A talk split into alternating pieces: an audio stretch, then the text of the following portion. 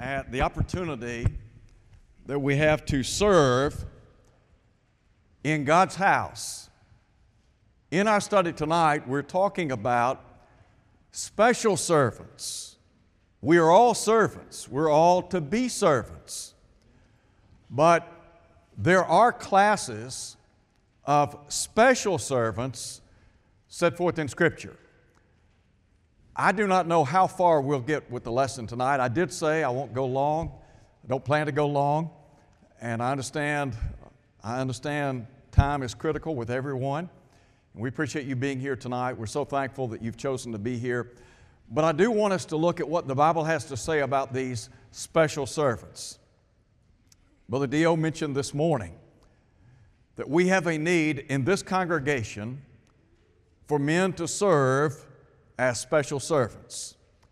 I'm grateful that this afternoon the ladies had the opportunity to have a work fair, I guess you would say, and look at various opportunities for service in this congregation. I appreciate all the great women that we have in this congregation, because in many respects, the ladies, the women, are the backbone of the church, aren't they? And so we're grateful for all that you do, for your contributions, and for the great example that you set. And so tonight, as we look at 1 Timothy chapter 3, you remember the Apostle Paul said that if he tarried long, he was writing these things so that those people in the first century might know how to conduct themselves or behave themselves in the house of God, in the church of the living God, which is the pillar and ground of the truth. As we talk about special servants in God's church, to understand that God is the one that has ordained that individuals serve in certain capacities in the Lord's church. So what I want us to do tonight, I want you to take your sheet, and I want to the best of our ability, go down this sheet and look together at some of the responsibilities that rest upon those who serve in this capacity. I want to begin tonight by, first of all, talking about the recognition of special servants. I think it's imperative that we understand that God is the one who has brought the church into existence. The church is made up of people, and God's design is that those of us who belong to the body of Christ, that we each find our part, our role, our niche, and then to the best of our ability, execute whatever task is before us. So as we begin tonight, I want to just share with you some fundamentals. And I think if we're going to really understand the work, there are some fundamental things that we've got to get out of the way. I was talking to a friend of mine this past week, and I really think that in the Lord's church there is a shortage of men who are willing to serve as elders and deacons. As I spoke to my friend on the telephone, I said, you know, in some ways I share a portion of the I share a portion of maybe responsibility, I guess I should say, for some not serving as they should and could, because maybe I haven't done a good enough job talking about the work and what all's involved in the work. And I haven't spent time emphasizing leadership roles in the church. And I think that all of us who preach, obviously, we have that responsibility. So I want to begin by, first of all, talking about the church has the greatest mastermind. Now, when you think about a mastermind, who comes to mind? You know, there are people that, intellectually speaking, are masterminds. They're wizards, aren't they? They're geniuses. God is the mastermind behind the church, isn't He? And really, as we think about the church, to know that in Ephesians chapter 3, verses 9 through 11, Paul said that the church exists according to God's eternal purpose. We are members of the church that God brought into existence. So as you look at Scripture, there are three basic fundamental thoughts here. Number one, the Bible says that the church was built by the Lord, wasn't it? Matthew 16:18, a very familiar text. I'm not saying anything that you're not familiar with. Jesus said to Peter, and Peter, of course, had made the good confession that he was the Christ, the Son of the living God. And based upon that bedrock statement, Jesus said, "And I also say unto you that you're Peter, and upon this rock I will build my church." The church is in existence tonight because Jesus promised to build it, and He did build it. And so not only did He build the church, but He bought it with His blood, which says to us the church is something of great price, isn't it? That we ought to have the utmost reverence and respect for the church that wears His name. In Acts chapter 20, verse 28, the Apostle Paul, as he talked to the elders from the church at Ephesus, instructed them to take heed to themselves and to the flock. He said they had been made overseers. Their responsibility was to feed the church of God, which He purchased with His own blood. So as we think about the mastermind, the greatest mastermind, the church, well, Jesus is the one who built it, He bought it, and ultimately it belongs to Him. Since the church belongs to God, He has the right to legislate the behavior of her adherents, doesn't He? That's why Paul in 1 Timothy chapter 3, verse 15 would say that he was writing these things so that they might know how to behave themselves or conduct themselves in the house of God. Now, with regard to our understanding of the church and the importance of this institution, not only does the church have the greatest mastermind, but it has the greatest mission. There are many corporations that exist today because individuals sacrificed, and in many respects, blood, sweat, and tears went into the building of those corporations. And I'm sure that many of those corporations in existence tonight have a mission. Some will even say there is a tagline that underscores what they're all about, whether it's a service, a product, or whatever. When you think about the church, and as we talk about special servants in God's church, one of the reasons we need special servants is because we're talking about the church and her great mission. It is an unrivaled mission, and it is an urgent mission, isn't it? Now, there are some corporations that exist all across our country. Some of those corporations serve just in a small geographical area. Some serve domestically, some internationally. When we talk about the church, we're talking about a worldwide global endeavor, aren't we? Jesus said, "Go therefore and make disciples of all the nations." What a task. And you think about how it is unrivaled, and the urgency of this mission. Wasn't it the Apostle Paul who said, "All have sinned and come short of the glory of God"? And didn't Paul write in Romans chapter 6, verse 23, "The wages of sin is death"? So the mission that we have is imperative because souls literally hang in the balance. So your work and efforts in the kingdom of God are needed, necessary, if you please, so that we might fulfill this mission. And then the church has the greatest message, doesn't it? Do you know of a better message that anyone has ever come up with or articulated than the gospel of Christ? Is there any message that rivals the gospel? I don't know of a message. Do you? Again, Jesus said, "Go into all the world and preach the gospel to every creature. He that believes and is baptized shall be saved." The gospel is a message that brings salvation. salvation to people who are lost and dying in sin, as we said a moment ago. Not only does the gospel of Christ bring salvation, Paul said, I'm not ashamed of the gospel, it's the power of God unto salvation. It is a message that brings security, doesn't it? How many people in our world tonight feel insecure and they're worried about their spiritual relationship? The beauty of the gospel is it outlines what people must do to be saved, and it outlines what they must do to stay saved, doesn't it? Not another message on earth comparable to the gospel of Jesus Christ. And you look around in our nation tonight, and some of the problems that we face socially and in many other realms.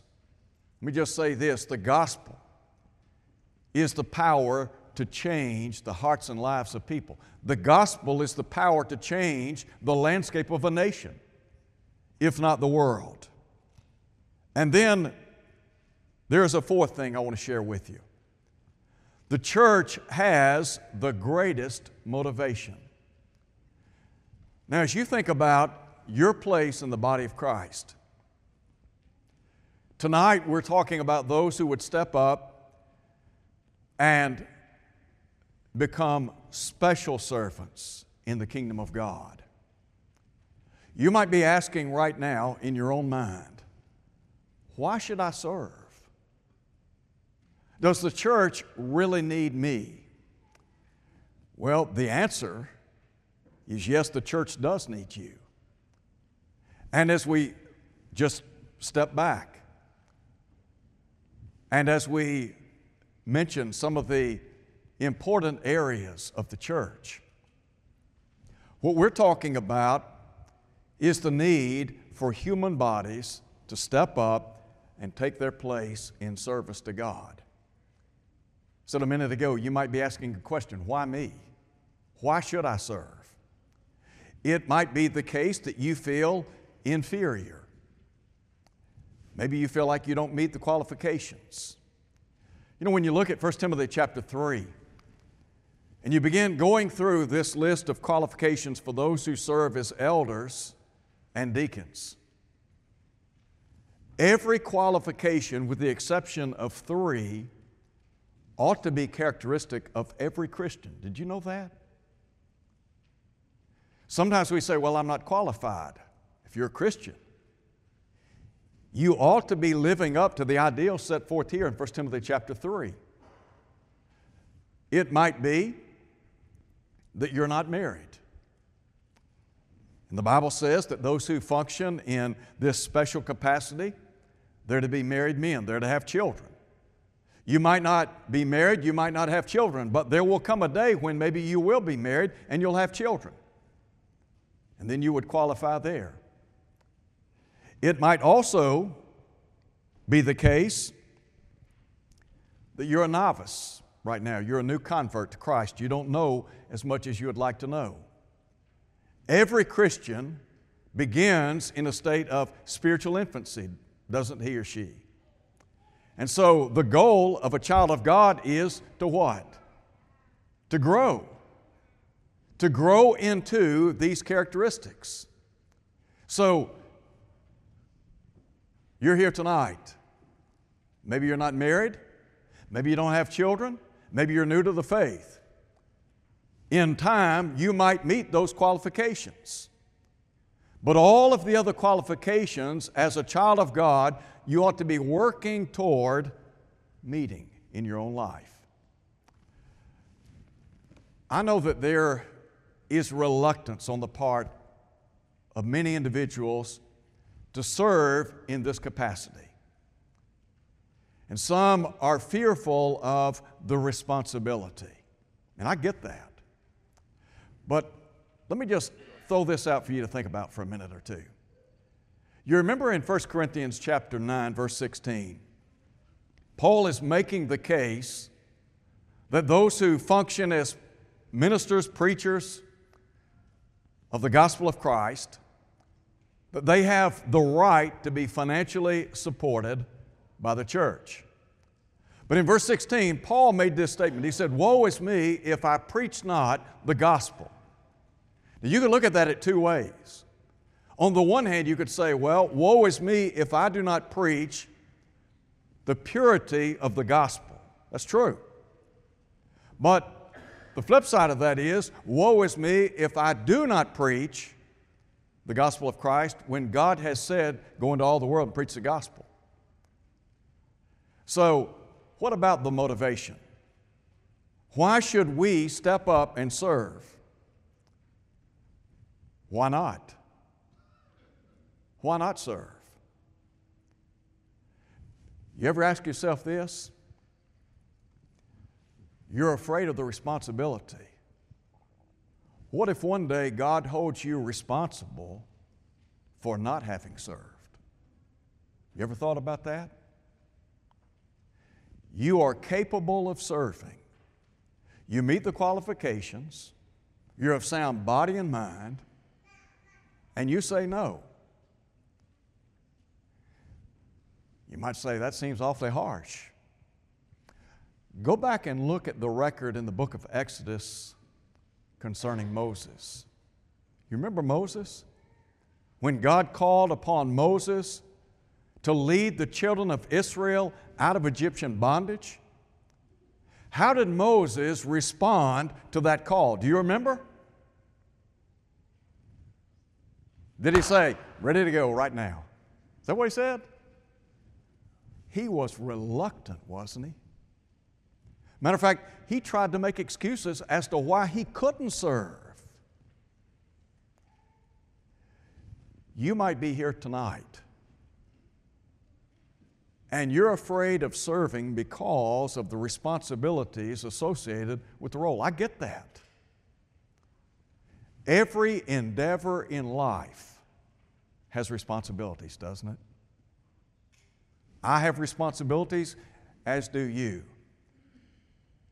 The job that you go to every day, you took that job based upon your aptitude and your willingness to comply with the conditions of that particular task or job or profession. Are you responsible to a higher power? Yes, you are. There's always somebody above us. And so, in the work world, we understand responsibility, don't we? We are responsible to the chief shepherd. That's the Lord. God's not looking for a quote-unquote perfect man. Do you hear what I'm saying?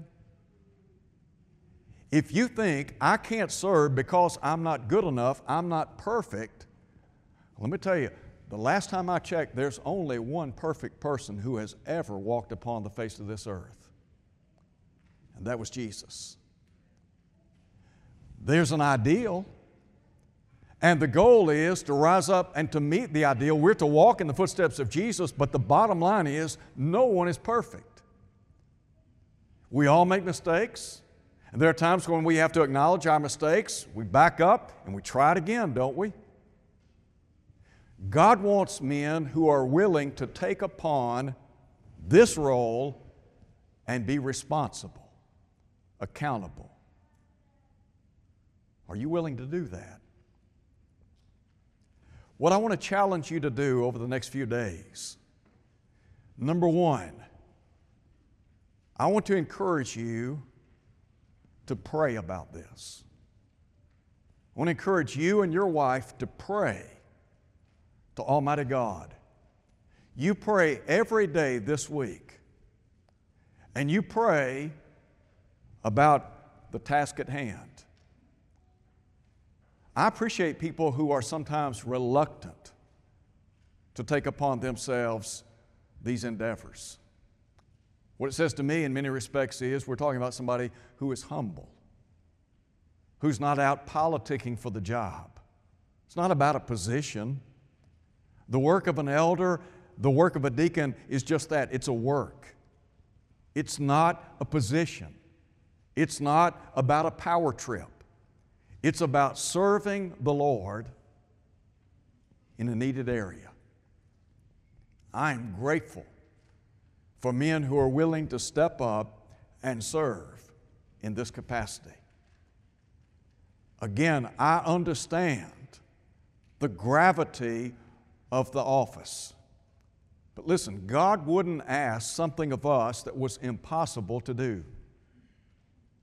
Now, I know Hebrews chapter 13, verse 17, those who serve as elders will give an account to God for the souls entrusted unto them. Does that frighten me? Yes, it does. And I'm not an elder. But that verse does frighten me, because I think about the magnitude of the responsibility resting upon the shoulders of those who serve the Lord in that capacity. Imagine standing before God on the day of judgment and God saying to an elder of the Lord's church, oh, by the way, where was brother so-and-so? Where was sister so-and-so? And the response is, I don't know. Hebrews 13:17 is there for a reason. We have a lot of different forms of communication. We can keep up with people better than we ever could in days gone by. So the Lord's asking that we step up and serve as His special servants. So what about the responsibilities? Look with me, if you would, under the second portion of our study.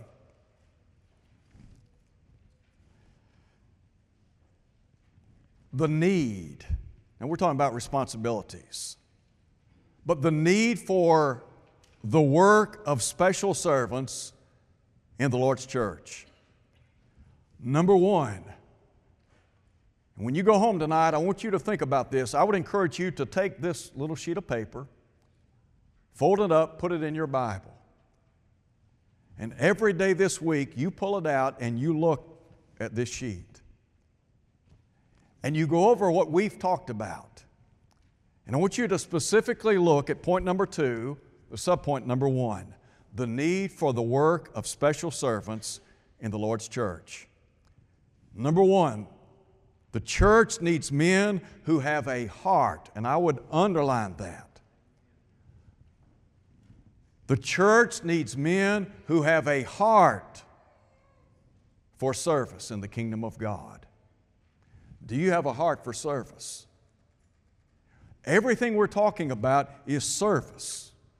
It's all about service, isn't it? When the Apostle Paul began his letter to the saints in Rome, do you remember how he began that letter? Paul, a servant of Jesus Christ, called to be an apostle, separated to the gospel of God. Now, wait a minute. Paul was an apostle, a preacher, a missionary, an inspired penman, but he begins by laying the foundation, I am a servant. And listen to Paul in 2 Corinthians chapter 4, verse 5. Paul said, we preach not ourselves, but Christ Jesus our Lord, and ourselves as your servants for His sake. Paul, what were you? A servant. Isaiah chapter 6, verse 8, we looked at that passage a week or so ago. You remember when Isaiah saw God sitting upon a throne, high and lifted up. And the Bible says in verse 8, the question was raised, whom shall I send? Who will go for us? And what did Isaiah say? Isaiah said, here am I, send me. That's the kind of man we need today. We need somebody who is zealous and who wants to be a servant in the kingdom of God. Is there any reason why you can't be a servant in this capacity? Can you think of a reason why you can't fulfill one of the roles we're talking about? So number one, the church needs men who have a heart for service. And number two, the church needs men who will lend a hand for service. You know, the Bible says, whatever your hand finds to do, do it with all your might. Nehemiah, when they were undertaking the rebuilding of the walls in Jerusalem, the text says that those people in that day had a mind to work. It's what we're talking about tonight, a work. If you serve as an elder, it's a work. If you serve as a deacon, it's a work. If you preach and teach, it's a work. It's all about work, isn't it? We sang a moment ago, we'll work till Jesus comes. Did we mean it? Will we work till Jesus comes? Will we find our niche in the body of Christ? Now I want you to look secondly. There are some terms that are used in Scripture that help to underscore the various elements of what it means to serve as an elder or bishop or shepherd or overseer or pastor. Those terms designate the same office. They're varying terms, but they denote different things. Now, look if you would, 1 Timothy chapter 3. Paul said, "This is a faithful saying. If a man desires the office or the position of a bishop," literally an overseer, he said he desires, listen to him, a good work. That's what we're talking about. It's a good work. So, the word bishop means a curator, a guardian. The word elder carries with it the idea of an older man, not a novice, but somebody who is spiritually mature. And then, of course, a pastor. The word pastor has various meanings, but it carries with it the idea of one who shepherds. Matter of fact, look if you would at the definitions that I've given. A pastor exercises care and watchfulness for the spiritual needs of the church. A bishop or overseer designates one who has the ability to manage and lead. He's a curator, guardian, superintendent. An elder, as I said a moment ago, is someone who is mature, not a novice to the faith. But all of these terms refer to the same office. So what about the work of an elder? Let me just very quickly, I know our time's gone. Number one, elders have the responsibility of leading the church, just like a shepherd leads the sheep. An elder has the responsibility of leading the church. Well, what's the pattern then that the elders use to lead the church? It's God's Word, isn't it?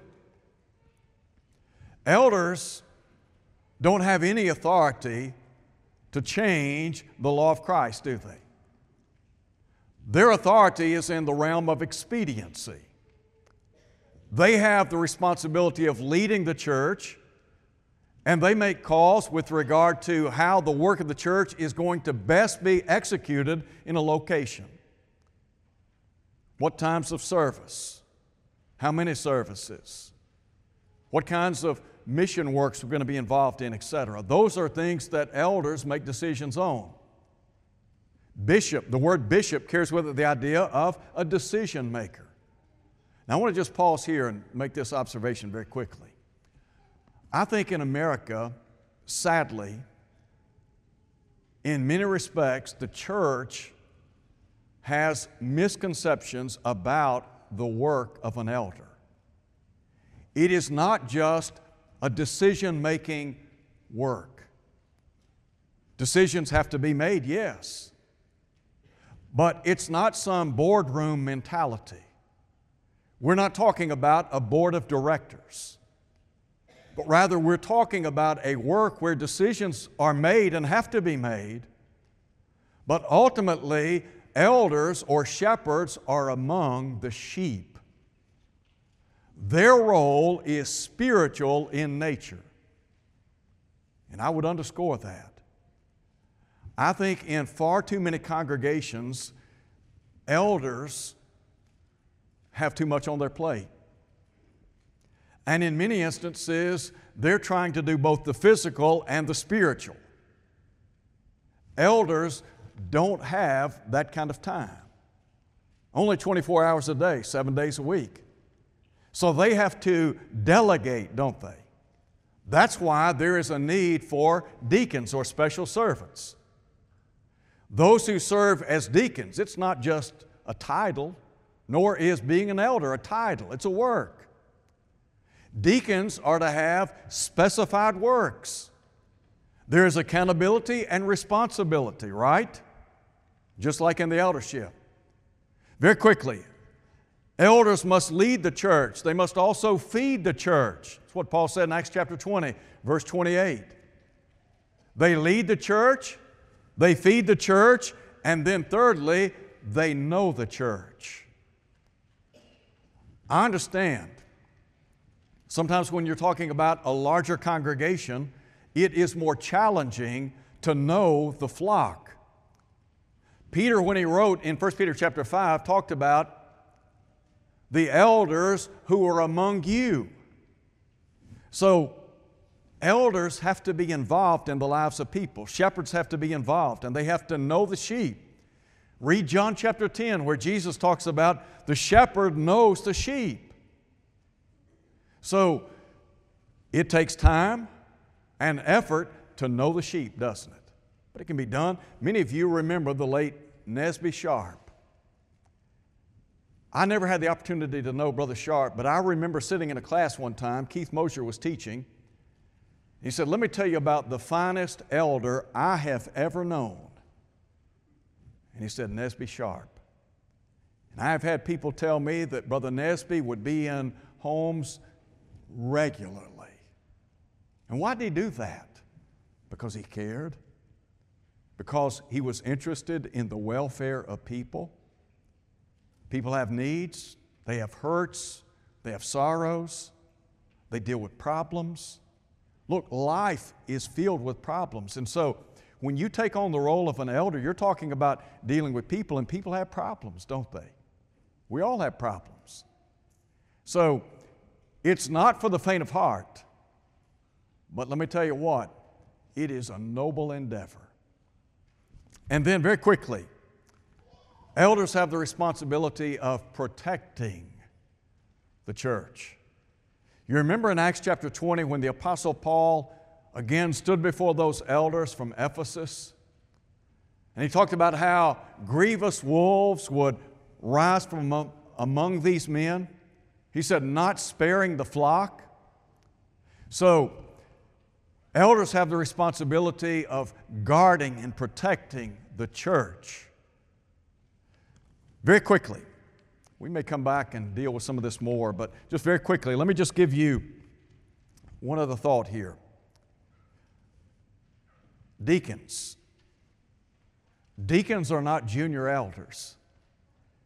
You can serve as a deacon and never, ever serve as an elder. You can serve as an elder and never serve as a deacon. I don't know if there's anything in Scripture that would prohibit that, but I think to serve as a deacon is a noble work. It's a good place to start. The work of deacons is both spiritual and physical. Go back and read Acts chapter 6, when those Grecian widows were being neglected. The apostles said, look, we've got to give our time to teaching the word and prayer. So they appointed men to function in the role of special servants to address those needs.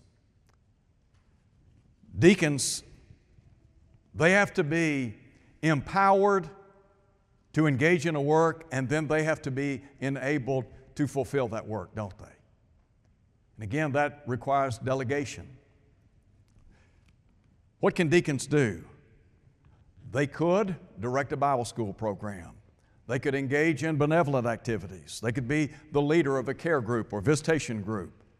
They could serve over building and grounds. It might take more than one person to do that. They can work with the youth or senior members in the Lord's church. They can be involved in personal evangelism. They can teach. They can do a lot of things.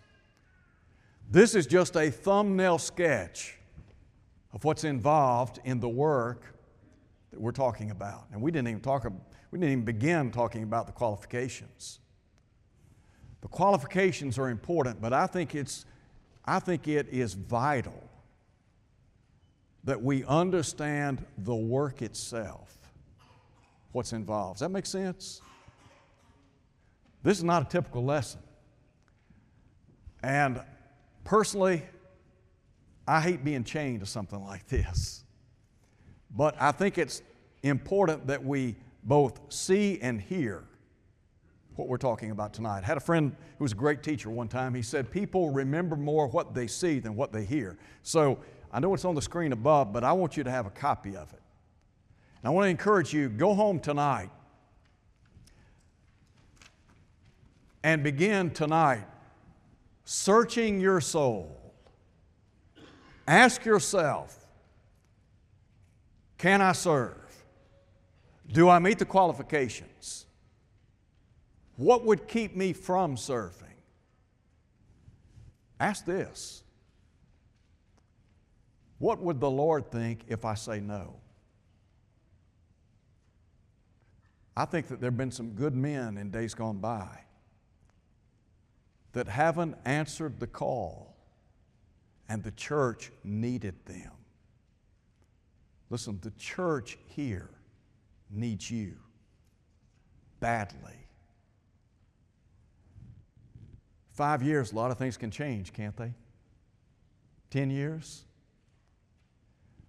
Our young people are the future of this congregation. And you and I together, we have a role to fill, don't we? So ask yourself tonight, ask yourself every night this week, why shouldn't I serve? I meet the qualifications. I've got a willing heart, got a willing hand. Why shouldn't I serve?